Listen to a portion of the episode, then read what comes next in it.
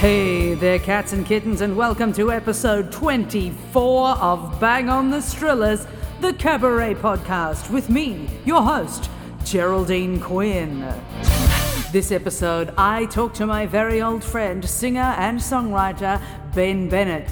We whirl our way through 70s cooking, old friends, Benn's favourite chords, Yarraville local business plugs, in fact, so many that I'm pretty sure that we should probably be getting sponsored by at least half of these guys, Kate Bush, and Perfect Pitch. Meanwhile, prepare yourself for the most classy beginning to a podcast that has ever been committed to the intellect.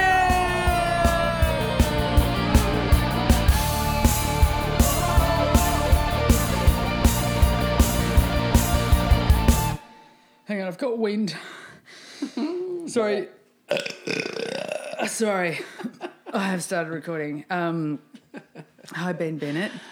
Good afternoon, Geraldine Quinn. So Welcome to my home. Thank you for having me in your home for the second time as we worked out in 10 years. Yes. Yeah, not that that's a reflection on No, you good at friends. all. No, not at all.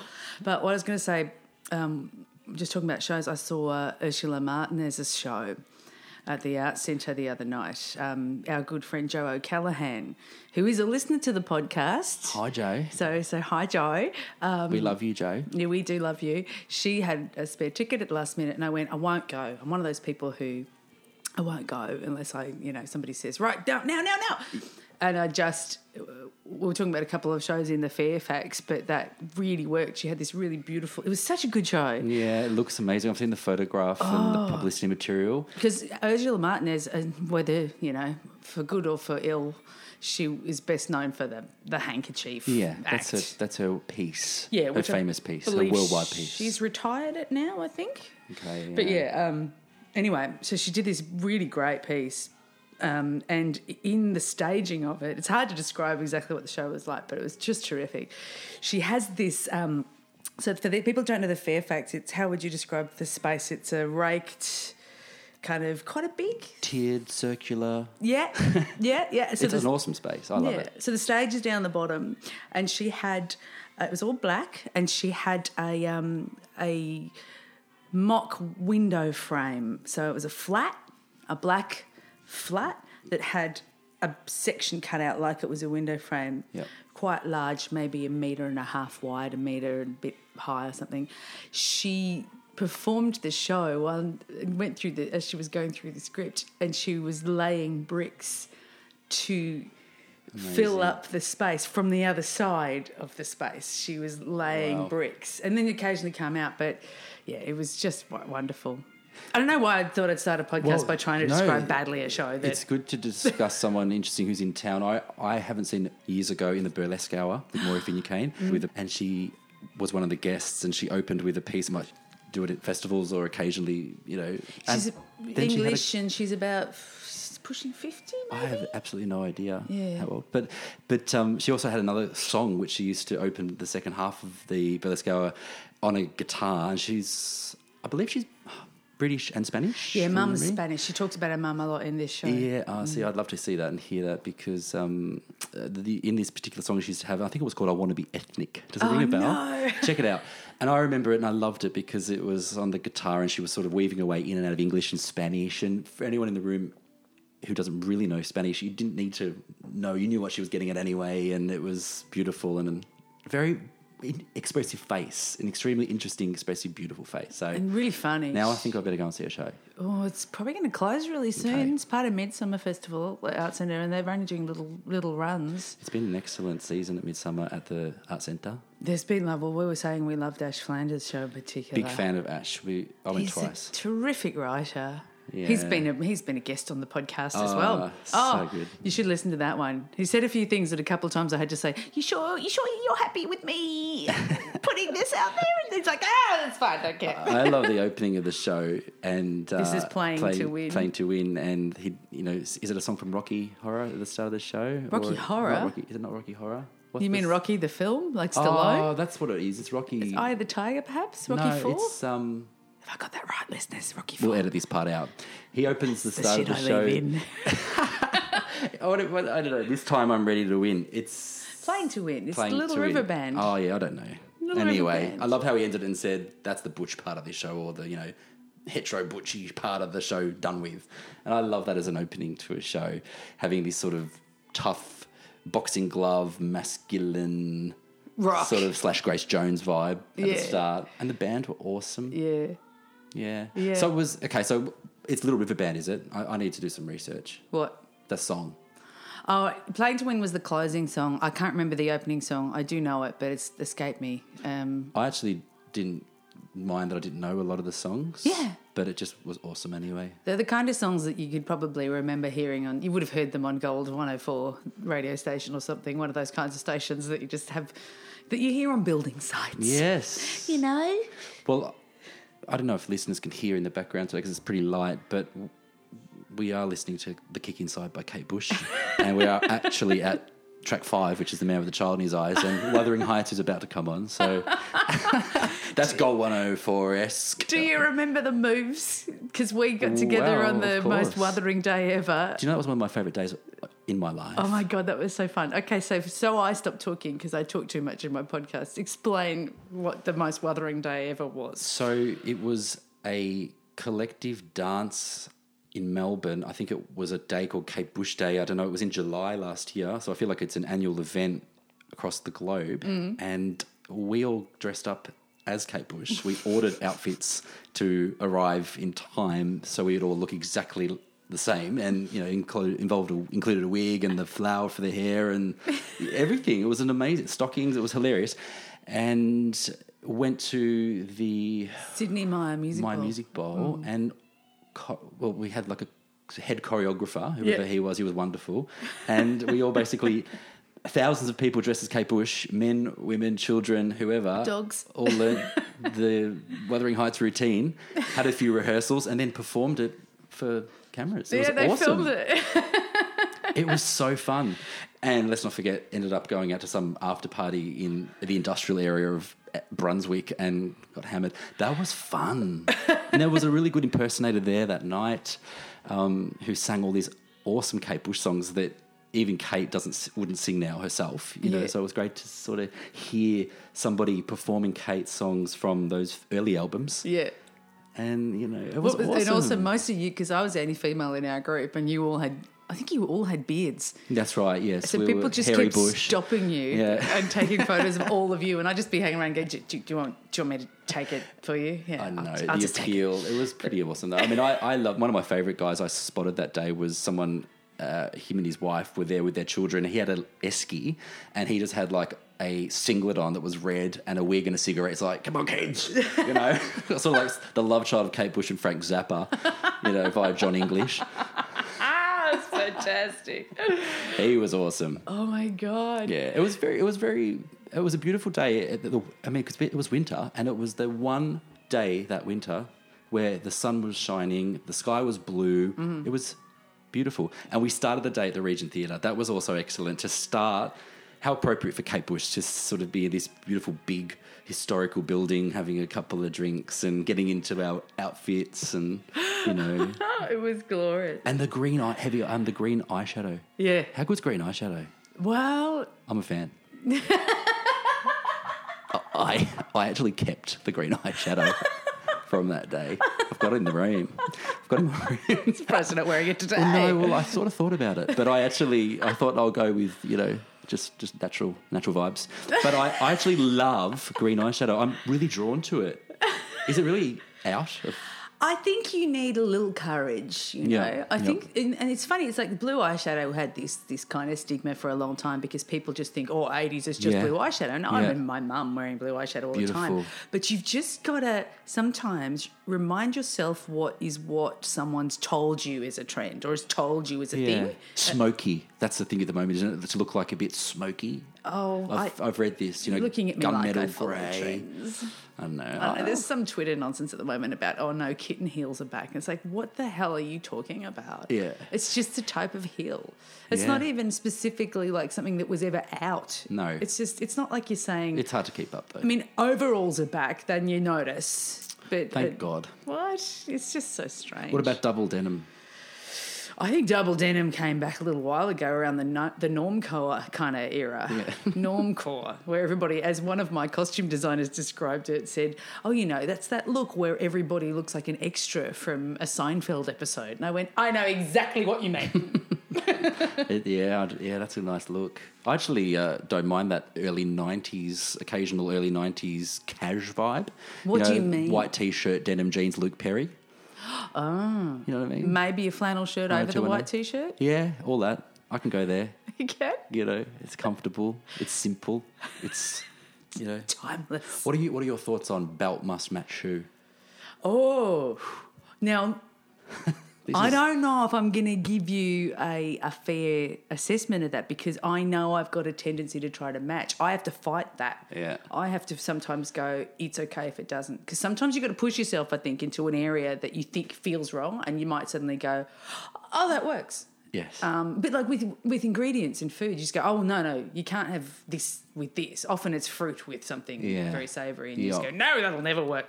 And then you go, oh, it does. It does work. So you sort of push yourself in those ways. I had a recipe. I followed the recipe off the back of a um, packet of noodles the other day, and it Was had, it a two minute noodle? No, no, no. It was water. high end. It was you know Japanese, and um, it was you know salmon and cucumber Yeah. salad, and some of the things included or in, in the um, recipe were lime. Mm-hmm. So you know you need a job for this recipe, and um, or a friend who grows trees. Wow, and you put lime in my in my glass. I You've, feel you've, so you've got the posh. leftover. You've got the leftover. The Um, lime and uh, ginger. oh, yeah. yum, sesame seed oil, and then caster sugar, which I thought, oh, I don't know about that. You know, whipping that, mixing that all, whisking that all together, and Yeah. then pouring that over the noodles with um, cucumber and salmon and wedges of lime. It's very, very high end stuff. wow. Yeah, it was yum. Oh, that works. I had to go and get a kebab afterwards because I was still a bit hungry. Transition. I'm over the caramel thing. You can go. See you later. Arrivederci. I'm into the chili thing, yes. Sea salt, okay. Caramel, no thank you. I don't know. What do you think? I've got a book somewhere. I, mean, I don't know where it is now, but there is a book um, somewhere in this house, and the recipes are disgusting. They're about 77, 1977, 78, Yeah. late 70s. Strange. It was all about how it looked as opposed Yes. to how it tasted. The what, like the shapes of things. I think that's why aspic was so popular because you could mold it You could into any whatever you wanted. You could look, make it look however you imagined it. It could become real. Usually, like a completely different food to the one that was in the aspic. No, thank you. Yucko. Who? It, I mean, you wouldn't see it now. Although, will it come back? Because you know what I know has come back as far as not food but colours, pink and grey. You What's know, wrong with pink and grey? I love pink and grey. It's a bit early nineties. It's a bit E Street, but it's back. It's back. There's a cafe down the road, pink and grey. I'm like, is this Auntie Veronica's place circa 1993? you know, where are the ciggies? like, no, it's amazing. Grey and pink. It was totally a thing. I mean, I've got a pink table here right now, Laminex style. It's a beautiful full market table. I love this. This was a gift. Um, a lot of the stuff here is actually hard, hard rubbish. Yeah. You know, as in, not as in, I'm going to put it out for hard rubbish Yeah, yeah. yet. um, but it's stuff that I collected along the way. And I love that. It's a bit, you know, pick and mix here and there. Uh, and then there was, I've got one table in the lounge room, and I guess it's sort of, it looks like it's from Pottery Barn, I guess. There's a, we've got a We've got a fly. We fly have, in a, we have a present. He's landed on the how microphone. beautiful is that? You fucker. Aren't I a clean person? You- No, what are Oh? It's a fly. I, I let all the window open the windows. I say I open the windows, open the doors. They go. They they leave eventually. Mine comes straight in. I open a window and it's like they've all gone, guys, I'm let's right. go. I'm all right with it. But you've got a salad. I've got a so salad. I've, They're I've- clever. excuse me, guys. I'm just rescuing myself. There's a very nice salad that came from Yarraville on the table with all sorts of. And I, I dressing, pulled it out and you and you called me posh. You are. You're from Yarraville. You're a bit posh. I'm not from Yarraville. I'm It's one of my favourite suburbs, Yarraville. I can go there and just relax and chill out, and I love it. I could walk up and down Anderson Street, Ballarat Street. It's the most beautiful little suburb. It's one of my all-time favourites. Do you hang out there much? No. Oh my god, I love it. My sister lived in Williamstown for a long time. yeah, that's There's not a- Yarraville. It's great, but I reckon a lot of people It doesn't really have the- love going to Yarraville. Yeah, well. oh yeah, it's that's the theatre. The reason I mentioned it is because the first time I think I properly went to Yarraville was when we went to the cinema. Ah. The And- Sun Theatre. Yeah, the Sun Theatre. Yeah. It's alive. I think of Return to Oz sometimes, that film where everything sort Oh of turned to stone, but then it came back to life. I have to see that again. Oh, I, I'm absolutely in love with Princess Mombi. I, you know, she was the, the, the witch with the heads. Uh, it's a certain group of people that, you know, you meet somebody, they know Return to Oz and they have enjoyed it and they're still an adult and they admit it. I'm a big fan. You know, I know a few people who have sort of been able to discuss the Wheelers and Tik-Tok and the Wheelers. yeah, it's all a bit scary. Oh my god, it's all flooding back. It's such a fun film to watch. There's a few things I skip now. You know, I'm like, oh, that part where the big sort of moosey type head puts some palm leaves uh, attached to an old chair and flies across a desert that's called the Deadly, Deadly Desert, where they turn people to sand, which is a great concept. You're just seeing my memory sort of start to dust off its little synapses now. you can I go had the back book. in time. Yes. I had the book. I don't have. I never throw anything out, and I and I've got all my kids' books from when I was little. But I remember having the book. Do you? Oh, I need to watch it again. it's great to watch as an adult. Come over in winter. Oh Don't wait 10 years. no. Okay, You're welcome Not winter. winter twenty twenty seven. Who knows by then? Yeah. I, I would totally be up for it. Actually, if anyone's listening, why don't we organise a return to Oz screening somewhere this winter? Who would do it? Uh, I don't know. Is is our good friend and, and friend of the podcast, Wes Snelling, a, a return to Oz person? What about Joe? No, I reckon. Let's ask them. Joe O'Callaghan, surely she'd be up they'd for it. come. They'd come. Yeah, Joe's uh, got a strong cabaret background and works with Fringe and uh, comedy festival and everything. But yeah, yeah, I reckon she'd. I reckon Let's, she'd be up there. let's for start talking to her. Let's ask her. Yeah. You're in, Joe. Yeah, sh I saw Joe just before New Year's Eve. I was just at Ash Flanders show as well, but I actually saw her just before New Year's Eve, and uh, her and Wes were hanging out. And we had so many laughs on the 31st of December. It was a sunny day. It was just, we were a bit hungover. Because Wes and I hung out around that time. We, we have our occasional hangouts where we just have to have a few drinks, eat some fun food, listen to Enya, that kind of thing. It's always fun. And Wes and Benn have done uh, worked together before in the past, and Yeah. hopefully will again. Yeah, anyway. we've been talking. Yeah, yeah. There's been, you know, there's been talks. And, and what did uh, what was what was on the men- menu at that catch up? barbecue shaped Cheezels and footy franks Yes. and wine and mortadella. I've now got this image of, of you guys sitting there like stirring a spritzer with a footy frank. Do you know I actually went to sleep at about 3 a.m. and woke up and I thought I was about to vomit all the footy franks up and I thought they'd joined again back inside me and we were going to come out one by one. I was going to put them back on the table. No, it was actually like hilarious because we just kept eating and talking and laughing. It was so fun. That's life. It should be all about that. You need those people, whether it's one on one, a trio, a four, anything over four can be challenging because you just want to have little intimate groups and just have a laugh, a true laugh. We had, the, anyway, lots Yeah. of fun. But we, we did talk about the idea of working together again, doing something creative because if you establish a friendship with somebody with, like, let's say, cabaret or musical theatre or some sort of original r- music writing, you know, like you, you do sort of share something about yourself so in that process, you know, and the ideas that you go through to create, let's say, a 60 minute piece Yeah. or a 55 minute piece or whatever you, you know. And, and Wes and I years ago worked on a show and it was so fun, but there were so many fights. Really? Yeah, good ones. Like he'd storm out and have a cigarette on the balcony kind of thing. But then he'd come back in and would be like, all back to normal, having a great time, Oh. dancing and, you know, hanging out. But that was because we cared Yeah. and he cared, Yeah. you know. And then I sort of was like, sometimes you'd, you know, I love that thing. I don't know if you've ever done it where you work with somebody and you say, oh, I've got to show you a song. I've written this song. And you start playing the song to them and you know by the second or third chord that they absolutely hate it. Yeah. And then Yeah. you've got to work out you get whether angry at them for keep hating it. going. Yeah. Do you get to the second chorus or do you just stop and say, this isn't working? What do you do? It's not something that comes up very often. Oh, you're lucky. Because I'm on my own most of the time. So Mm. it's often it's it's when I first do it in front of the audience that I have to work out whether it's working. But because the last two years I've done a lot more stuff with the band, I know how I want it to sound in my head. Does it ever sound the way you imagined it? Yeah, I think it's about um, picking the right people who you know will get it. Yes. Especially if you're a little bit of a doofus with dots like I am, and if you if you're an ear player like me, Yeah. I think you really need to kind of just gather those people around you who you know will understand. And every now and again, you sort of that's why I ask a lot of questions when I've got to fill a place with a musician.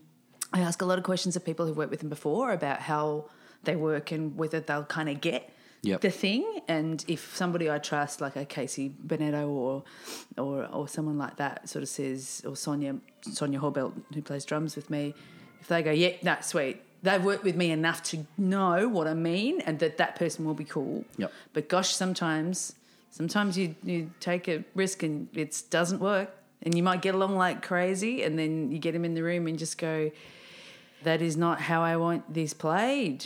Uh, and that's not to say I'm a dictator with how things are played. I hope I choose people because I know that they'll they'll get the feel of what I want. And if they play a particular phrase that I don't think is working for that song, I'll go do less there.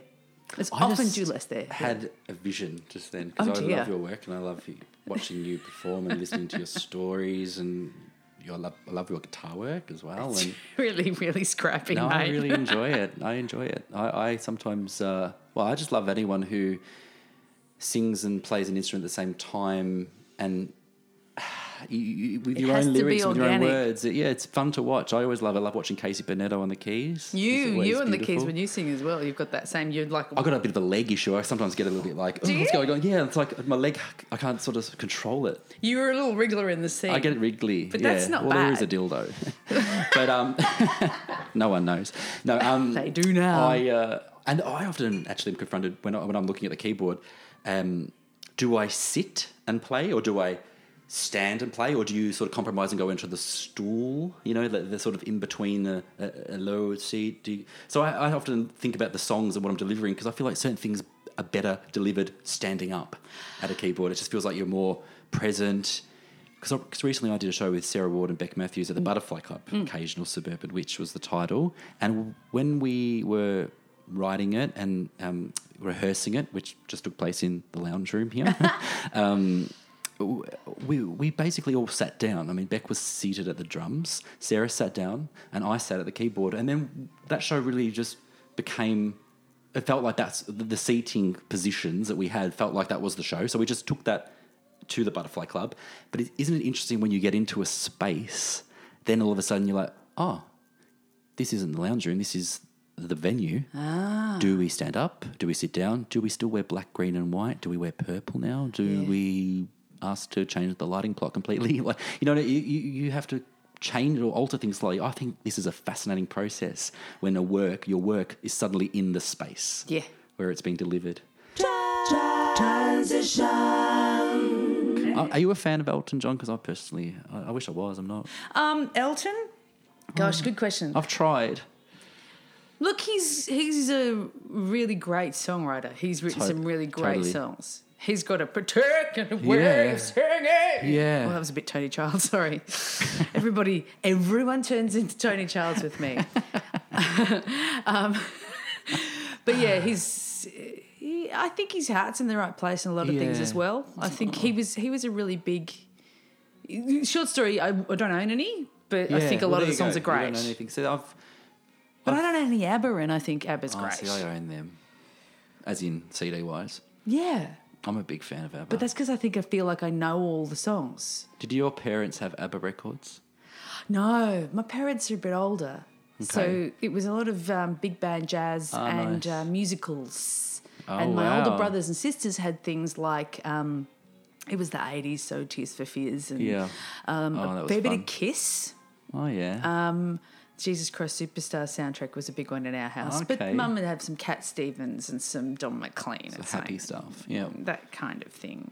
I grew up with a bit of that stuff. I think it's interesting when you think back, you know, for for anyone who remembers being a little kid and going through your parents' musical collection, because it's the first Como. time often where you, uh, you you start to look at the album cover, you start to wonder you know, what Dusty. it sounds like. Yeah. Like country. okay, so you've got a bit of a mix. Yeah, Dad loves big band and country, and Mum loves musicals and and nice songs Yeah. like Cat Stevens. Yes. And, yeah. um, and they were all equal influences. And then the older brothers and sisters. So like, yeah, Monique really loved Bowie. I mean, this was eighty three. So Yeah. Oh, every time I hear about David Bowie, I think about you. I know I've done that to You've a few people. to Victoria, I think. it's a good thing. It's a good thing. when I Oh, really heard sweet. that Bowie had died last about a year. Is it just over a year ago now? Yeah, the 10th of January. I think I'm not alone. I, I was I'd actually spent the day I was over in Prahran and I was heading to the Forum Theatre and somewhere along the way I noticed on Facebook that you know people were starting to post a lot of information about David Bowie and all I could do was just think about you. I was like, "Where's Geraldine Quinn right now? I hope you you're okay." I tell you, I can tell you exactly I feel like where I you're was. one of his biggest fans. You know, I was loved in him. I was in Ellie Squire's lounge room talking to her about her Moosehead Award application, and my phone started exploding, and I threw it across the room. Yeah, people were it- people were thinking of you. They were. It They wanted very. to make sure you were somewhere safe. I was. I was in company. Yeah. So Um, I was I was sort of this year. I mean, last sorry, last year was pretty intense as far as celebrity deaths, especially in the music industry. And when Leonard Cohen died, I was quite upset because I love Leonard Cohen and I've always listened to his music and I'm just such a fan. I saw him twice. Um, I saw him perform at um, the Rod Laver Arena a couple of years ago, and then I saw him at Hanging Rock. Paul Kelly and Dan Sultan performed with him, and it was a beautiful, beautiful gig. And just to, I mean, by the time he, you know he died, he was in his eighties. I think he was quite quite old, but Yeah. it was sad. But I sort of got to that point last year where I was like, oh, just another wonderful, excellent, interesting, inspiring human beings. Yeah, I'm not at Passed that. away. I'm not at that point. And then George Michael, that that, that, that was hard for me. yeah. My little sister is a huge George Michael and Prince fan, so Mm. she had a bit of a, a shitty year. And my, my sister in law was a huge Prince fan too, and her dad died last year. So, Yeah, um, was- so she, and and she had to put her dog down, like Yeah. her sixteen year old dog. So Mandy was Mandy when Prince died. She's like, "Fuck off." Yeah. She just like that's enough. I actually was in Yarraville, back, going back to the, the um, most amazing suburb in Melbourne, in my opinion. And there's a Wow. store called the Village Idiom, and I used to work there. Village Idiom. Yeah, it's a great little store. that's a great name for a shop. Yeah, of course. They they have been there. I would say fifteen to sixteen years now. And whatever you want, if you want to buy someone a gift, go to the Village Idiom in Yarraville. That's all I have to say. Like if you think about somebody, tell me a person. Like, it's- who's a person in your life that you would like to buy a gift for? Well, my sister just turned forty. Right. What's she into? What? Like- Prince. But I know exactly Okay, what she wants. So what she would have really liked for Christmas, I actually purchased, but we can organise one from Russia if you like, and that is the Prince Matryoshka doll set. ah. So big to small, and it's just like Prince becoming younger, younger, younger until he's just a star. Uh, It's in the other room. It's beautiful. I've And seen the Bowie one, but I, don't have that. There's a one. few. You can get ABBA. You can get Queen. I'm waiting for the Kate Bush babushka I've because that really ABBA. does make sense. Adam Hills gave me the ABBA one for my 40th. Oh, well, that's a beautiful. Yeah. So who's the big ABBA? Oh, is it big, all of them? The big ABBA's all of them. And then it gets. And then it gets smaller, but I can't tell you the order. It's been a while since I looked at it. become? Do they become a star, or do they become I'd a Swedish flag, or you know? A Swedish flag. Do they become? I'll have to check. I'll have to check. But yeah. Yeah. But no, I know she wants a butter dish. Oh, you'll be able to get one there. And I was actually driving around today before I saw you, and when I was looking, because I thought if I'm going to be able to get a nice butter dish anywhere, it'll be in Yarraville, but um, I couldn't find a store. Oh no, we can go back. Or. Seddon. See, no, that's another place where you might find a butter dish. What colour? Seddon. I don't know. I don't know what her reckon- favourite colour is. I I, reckon think we'll it's find one. yellow, but I'm not sure. Yellow butter dish. Clash. That's pretty easy. oh, you probably. I think you need to Purple. get like. Oh, that's now see, purple butter dish with a nice block of yellow butter. ah, That's beautiful. yeah, like a Prince butter dish. That is beautiful. That that would be good. Yeah. See, all these ideas, we can make them real. We can make them happen. It's time for a break. That means we're in the middle of the episode. And so we know that there's another motherfucking half to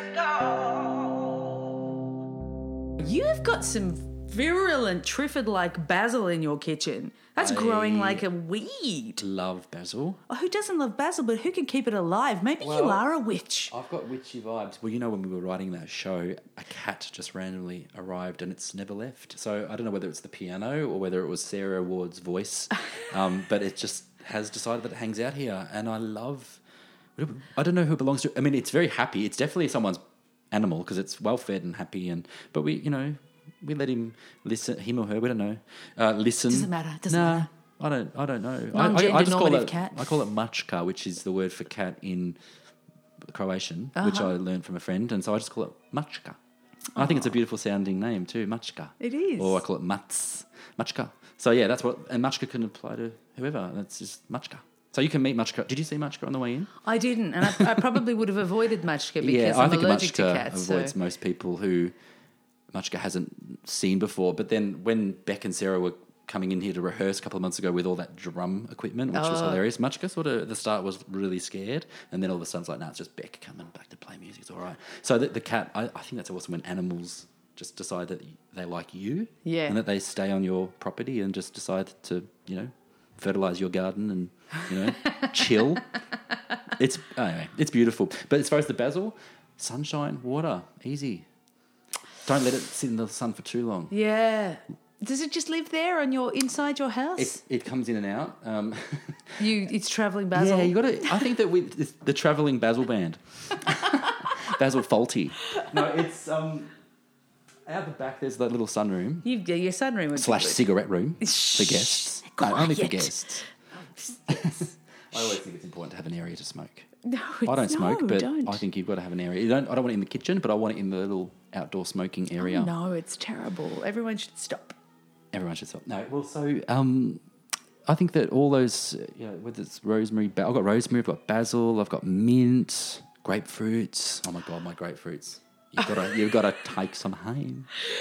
They're really good. They're all my friends' mums, and there's a lot of those ladies who I love, as you probably know. Like I do love my friends' mums more than I do my friends, actually. Um, yeah, and uh, so they all, they all sort of say, "Oh, if you're going to Benn's, make sure you you know come back with some of those grapefruits." And so like I sort of just have this little job on the side where I just pick them and give them away. They're awesome. They're pink, pink grapefruit. Oh. You don't get that often. I'd love. I'd prefer a lemon tree, Oh, yeah. but hey, better Mine's infested with wasps, so I have to nothing. kill Oh, it. Dear. What about lime tree? Do you know anyone with a lime tree? No, no. I want we, lime we tree could start a friends. black market. Can we write a song called Lime Tree Friends? Lime tree friends. Yeah. Like everything that irritates you about that person g- just falls by the wayside because they can give you free lime. Yeah, yep, yep. What chords should we play, or what key should we start it The in? key of L. Mmm. How's that go?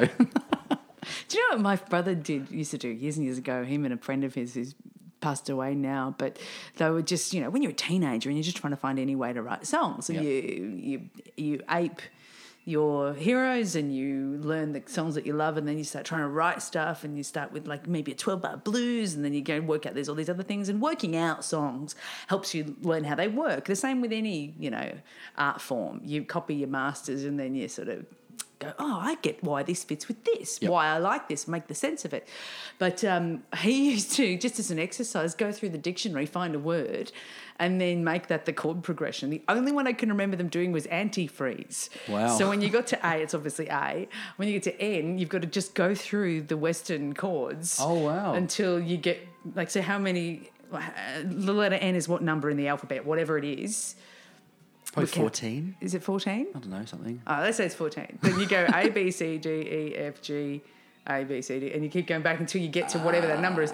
Anyway, and That's or awesome. maybe with sharps and flats, I'm not sure, but they would just do that. It never worked, but it yeah, was it always sound, hilarious. It would sound so odd. Brian Eno would probably be impressed with the concept. I was going to say it's a very oblique strategy is kind of a way Yeah. to just go. I, I find from writing shows over the last nine or ten years and trying to, I always look at it as a process of trying to create original music, and the songs are different enough from each other, but friends. Oh, That's so it's like okay. So sometimes it's like I'm writing. I'm writing this thing. There's eight new songs. I've written eleven. yep. I like those three, but let's be honest, the other songs don't like those songs at all. To be honest, they actually want them out of the room. You know what I mean? And then you think, well, just hold on to that idea for another show or another time, and then the idea gets shelved. But other times it'll come up years later, and suddenly it's a new song or it's a uh, reimagined old riff that you can work with again. Well, you've just personalised what you basically do when you're putting a show or an album together. It's Yeah. just making sure that there's a flow to There's it. friends. They're friends. Yeah. And and then you know having the uh, using the imagination and not being afraid to write down what you hear. So it's like, oh, in that song, that's not my voice. That's someone else's voice. Or in that song, there's no bass guitar. In that song, oh, it, I've written it on a piano, but God, it would sound good if there was some other sort of string-like instrument involved. You know, Yeah. just the arranging and whatever.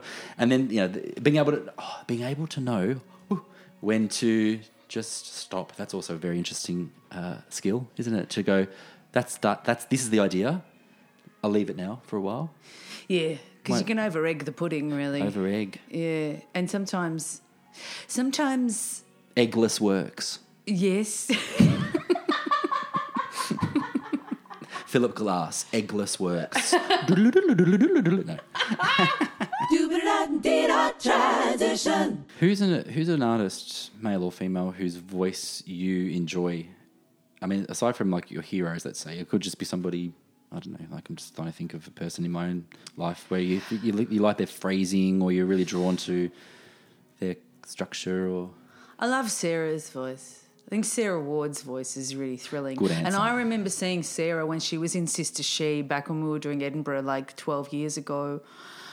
Oh, I feel so old. And um, and she was singing in and Sister She as a duo with Candy Bowers was really fantastic. But it was um it was there was no but about it. But it was a uh, hip hop kind of a framing. And so she was often singing phrases in that structure. And then when she developed Yana Alana's, the character Yana Alana, and she was actually doing whole songs and both original songs and covers, and the covers are really fun. I think I had a big gap from hearing her and then watching her again. Actually, the first time I'd, I'd actually had a chance to see a whole show was last year for the first time in a Oh, long really? time. Yeah. Was covered. Great show. And just went, oh, your voice is it's grown. It was good before, Yeah. but it's just really grown. know, We had a big drunk conversation. Drunk was entirely on my side, and at Butterfly not that long ago, and I was telling her that, and just going, it just I just listen to you and go, I can't sing like that. That's why I, it was in March last year. I called Sarah up because I kept on imagining going back before to the process of writing songs and hearing a voice. And I kept on hearing Sarah, and I contacted Sarah and I just said, "Can we have a coffee?" And we went to Footscray Community Art Centre, Of course, um, the cafe there called Happy River, which I love. Oh yeah, and um, sponsor. Yeah, I'm, I'm, I don't know. I'm going to mention all these secret places. I love it. um, and we sat down and we had a coffee, and I just said to her, I have to let you know this. I keep on hearing your voice when I'm writing songs, and I'm wondering if you would like to, and I c- would like to, you know, extend that to Bec because I keep on imagining we th- we three um, do do something together that, before Christmas because I'd set myself a goal the uh, last New Year's Eve the year before where I was like, right, do a show. It'd been a while, and I was like, don't forget about that. Do do something again. Just do it somewhere before Christmas. And so, uh, based on availability for everyone, it became a thing that only November really worked. November worked. So we had all year to chat about things, and you know, they're extremely busy. You know, going to Perth and Darwin and New Zealand and Sydney and whatever. And eventually, we ended up, you know, coming to getting this theme together and and, and working on the show. And then it was beautiful to have that a real that moment where I, I could be in my space with the keyboard, with the lyrics that I'd written to something, and really saying just purely because I'd asked, could you sing this? Would you try this? And then it, it just worked. It just worked. The songs that she ended up singing, the ideas that I'd put forward for cover versions, such as And Dream of Sheep by Kate Bush, which is a song that I certainly don't think I'd be able to sing, but I would very passionately accompany on a piano. Yeah. Um, and then I kept on hearing Sarah's voice for that song. Yeah, yeah, yeah. Um, and Rhiannon by Stevie Nicks and the Fleetwood Mac guys. was it only two? We also sung at the very end of the show as a little encore Strange Angels by Laurie Anderson, which is a song of Laurie's from 1989, the opening song to her album titled Strange Angels. Has a beautiful album cover, that album. It's a photo by Robert Mapplethorpe, um, who photographed Patti Smith on the front cover of Horses. And obviously, you know, a lot of his work is, he's, he was a brilliant photographer. Yeah. But he, one of, I think one of his last photographs, or it was towards the end of his life, where he photographed Laurie Anderson for the album cover for Strange Angels. It's a it's a bit of a heavily produced album, and but I love it. It's very eighties. But I wanna um, look it up. Yeah, have, I, I think I told you about it a couple of months ago. I love the the lyrics at the start of that song, and of course we use it at the end of the show, where Laurie says, "They say that heaven is Mm-hmm. like TV."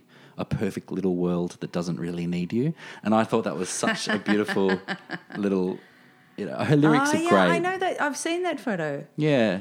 Yep. So that, I love that album, and there's a lot of. It's quite fun. You can tell that Laurie Anderson was having a bit of fun at the time. So we so there were three songs in that show that were cover versions. We wanted to work on a Grace Jones song. We looked at a Patti Smith song. We looked at a PJ Harvey song, but we ended up. It's about stripping back. Yep. And working out what does and what doesn't work.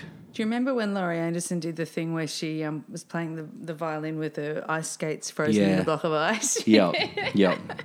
That was funny. Until She- it melted. yeah, I think she did that years ago, like in the seventies, and then she did it again. She did it again not that long ago. I Have you ever seen her live? No. She's excellent to watch and listen to. I saw her at Hamer Hall when she came for the Melbourne Festival. I would, my guess is two. Uh, I don't know the year now. Two thousand eight. I Yeah. want to say it's a while back. Yeah. And I once was talking to my cousin who's not really into much other than Metallica and Pantera and stuff like that. And he, I was talking about Laurie Anderson, and he said, "Who's that? Is that a truck driver from Melton?" no idea. And now every time I think, I'm like, maybe it could be. There could be a Laurie Anderson out there, couldn't there? But the Laurie Anderson we're talking about. He's a performance artist from Tribeca in New York. Um, but anyway, she had a show called Homeland and she brought it to Melbourne. Oh my God, it was awesome. And then that became an album. Brilliant, brilliant songs. And Lou Reed worked on that album with her. Um, of course, I think it was one of the last albums he worked on before he died. Don't even go there. I was really sad about that too. He was awesome. Um, but Laurie Anderson's work throughout the years is just she's she really is what she calls herself. She's a multimedia artist. It's Yeah. hard to go. I mean, she just had a film recently, The Heart of a Dog, which was on at MIFF. That was excellent. Um, We, uh, we often had moments at, her work's good. with Casey when we're doing like half-assed Thursdays and things where so, inev- inevitably at some point someone would break into ha ha ha ha ha ha ha. It's just C, I think, isn't it? Is it just? I feel like it's just middle C, which I love about that. Oh in pretty which sure- case that would be oh no I I, think you're right. close You're I think right. I was the same You're right. Do you You're have right. perfect It'd be a pitch? good alarm clock. No, I'm really bad. do you have good pitch memory I, I well, you know, I sort of, I sort of when I write stuff, I I often will sit there. Okay, this is true. Like sometimes I'll hear a riff and I'm drawn to the early '90s Eurodance.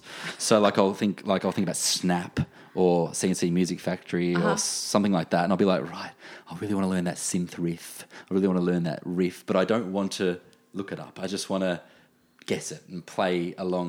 You know what I mean? And Yeah. sometimes I hear certain songs, and if if the, if the chord sounds similar to another song I know, and I know that chord, I'll go, oh, that's a C sharp minor. Do you do that? So you hear the start of a new song, you're like, oh, that's the, that's the start of No, another song. I'm or- not so good with chords that way. I can tell if a song. I'm pretty good at telling if a, if a song's in the wrong key. Very close. So my memory's really good. If I know the song, I can I can sing it in the right key. I actually just like A minor, F, and G. Monster. Good, aren't they? like F, G, A minor, F, G, A minor, F, G, hold for a bit, A minor. Oh, God, that's a good song. That's about a thousand songs, isn't it? But I tend to always start with G minor. If I sit at the keyboard and I don't want to think about much, I just. Because I told you that story the other day, you know, when I, I hadn't written anything for a while and I uh-huh. turned the keyboard on the other day and started writing a really bad song and I called it What is Beauty? And it was basically F, G, C, F, G, C, and it was so bad, I actually unplugged the keyboard. like it was so embarrassing. You said your housemate came home and you got embarrassed well, and unplugged that's the the, if I yes, if I elaborate, I was getting to the chorus and then I saw my housemate walking down the path. I was like, oh. so I sort of like unplugged the keyboard and like put the cover back on. I was like, oh no, I don't want him to hear this. But sometimes it's good to have a person, in, you know, like a housemate or a friend who is is close to you and hears what you are doing because they do give feedback in all sorts of ways. Think- like whether think- it's them mm. coming in saying, "Gee, that was a good riff," or just closing the kitchen door, which has happened to me a lot. I'm used to it. Oh Would you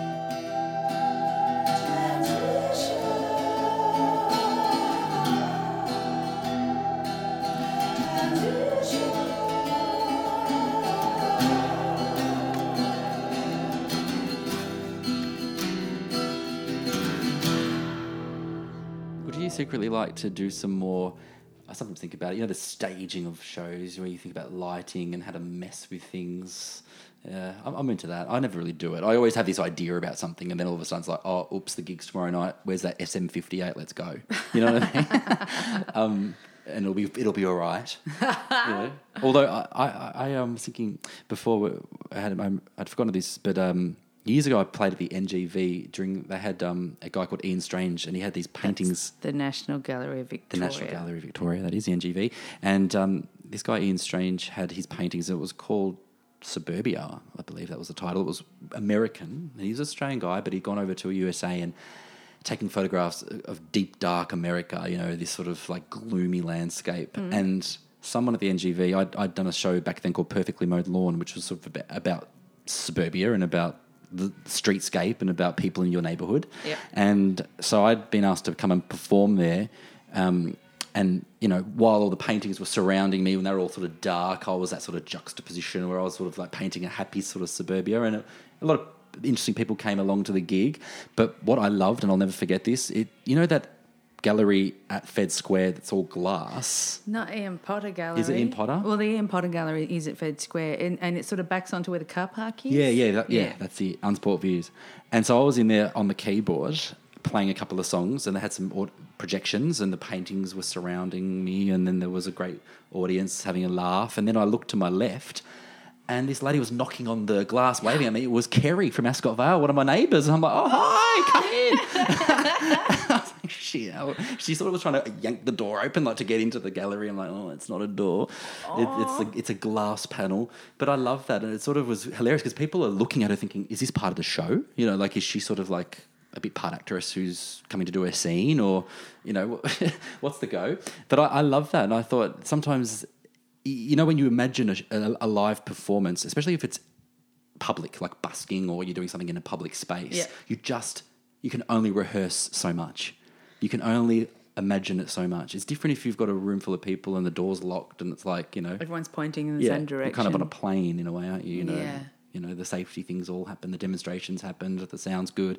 But if you're live and you're out and about, you've got to be prepared for anything really the Yeah. weather abuse whatever it Abuse. is you know someone knocking to get in but i kind of like that because it it takes you and the audience to a place that isn't planned I, or do you hate it I don't like it.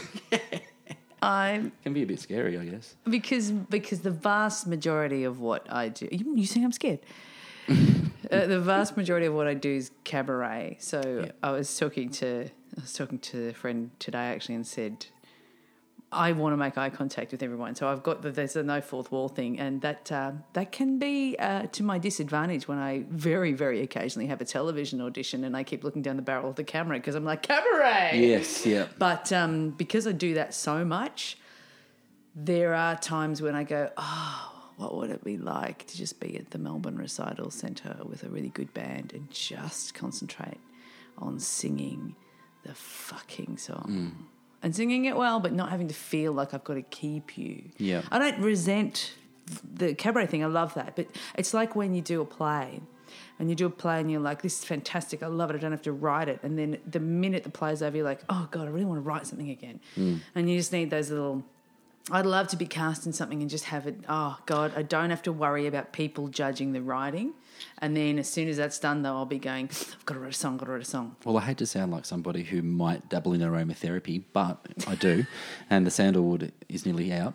But um, I, have you noticed? Which means we should wrap up the podcast. no, I've got a. I love the oils, but um, I just believe that if you imagine something strongly enough, happens. I believe that. I do somehow, some way, some version of whatever. I think that that just means that you're focusing on wanting to achieve Yeah, it. exactly. And that means it's in your mind. But you know, imagine. the it. Don't be imagining doesn't imagine. make it happen.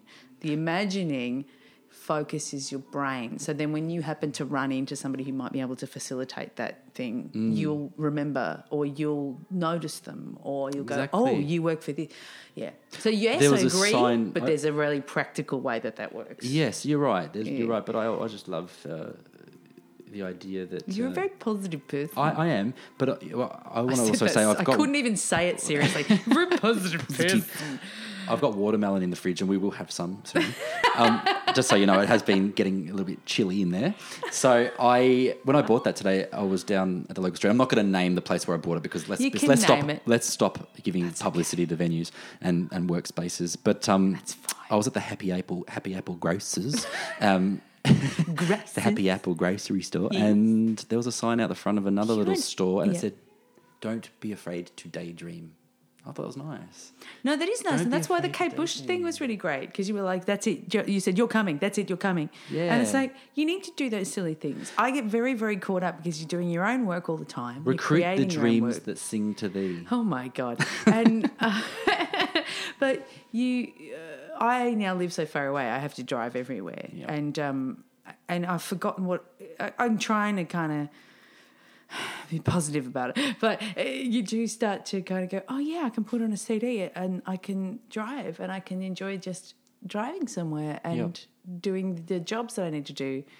I just don't like panic driving around and trying to fit everything in. So Yeah. that's why today I was like, all right, I'll meet you, and before that I'll do this, and before that I've got to do this. So it all ties up nicely, and, Yeah. and it becomes a nice day, and you go home and you go, ah, A nice day in suburbia. oh my god, yeah, I've driven Western from suburbia. one end of Melbourne to the other. Yeah, I'm a Westie. I'm a hardcore West I'm a Side. Southeaster, Easterner, yeah. I, I, I want to go over there and hang out. I want to go and check it out because it's not an area that I've got much knowledge of. I don't, I haven't spent a lot of time out there. It isn't as beautiful as this. Yeah, but I'm sure that it's that thing of looking around and there's, there's bound to be stuff that you know is interesting, or you can get somewhere in 50 minutes that direction that is a place that you haven't discovered yet, and I, I, I like that. I had to go to Dromana recently, and I got a bit lost on the way home. I think I ended up near Moorabbin Airport, and I was like, oh, "What am I doing? I don't know. I didn't take Eastlink." It's sort of yeah. So I know, I know where you are, but I didn't follow the GPS. I didn't follow maps. I just drove. I was like, I'm just going to go with my gut feeling, and there was a lot of mistakes. I'll be honest. At one point, I was like, I have absolutely no idea where I am, but I didn't care. I just didn't care. I do that a bit. You know, just drive. I'll work it out. But I'm pretty close, and I know that I can just Google map it. Yeah, Yeah, I'll just go. cheating. "Ah, Let's just take this turn. I want to go to Oakleigh for brunch. I can do. We can do that. That's, I wanna do Oakleigh's that. not far from my place. I I reckon I've heard that's an all right little Why pocket. I Oakleigh? don't know. I just want to go and have breakfast there. We, you, anyway, you pick another place. We'll, we'll try somewhere else. Where else can we go? Is Ashburton nice?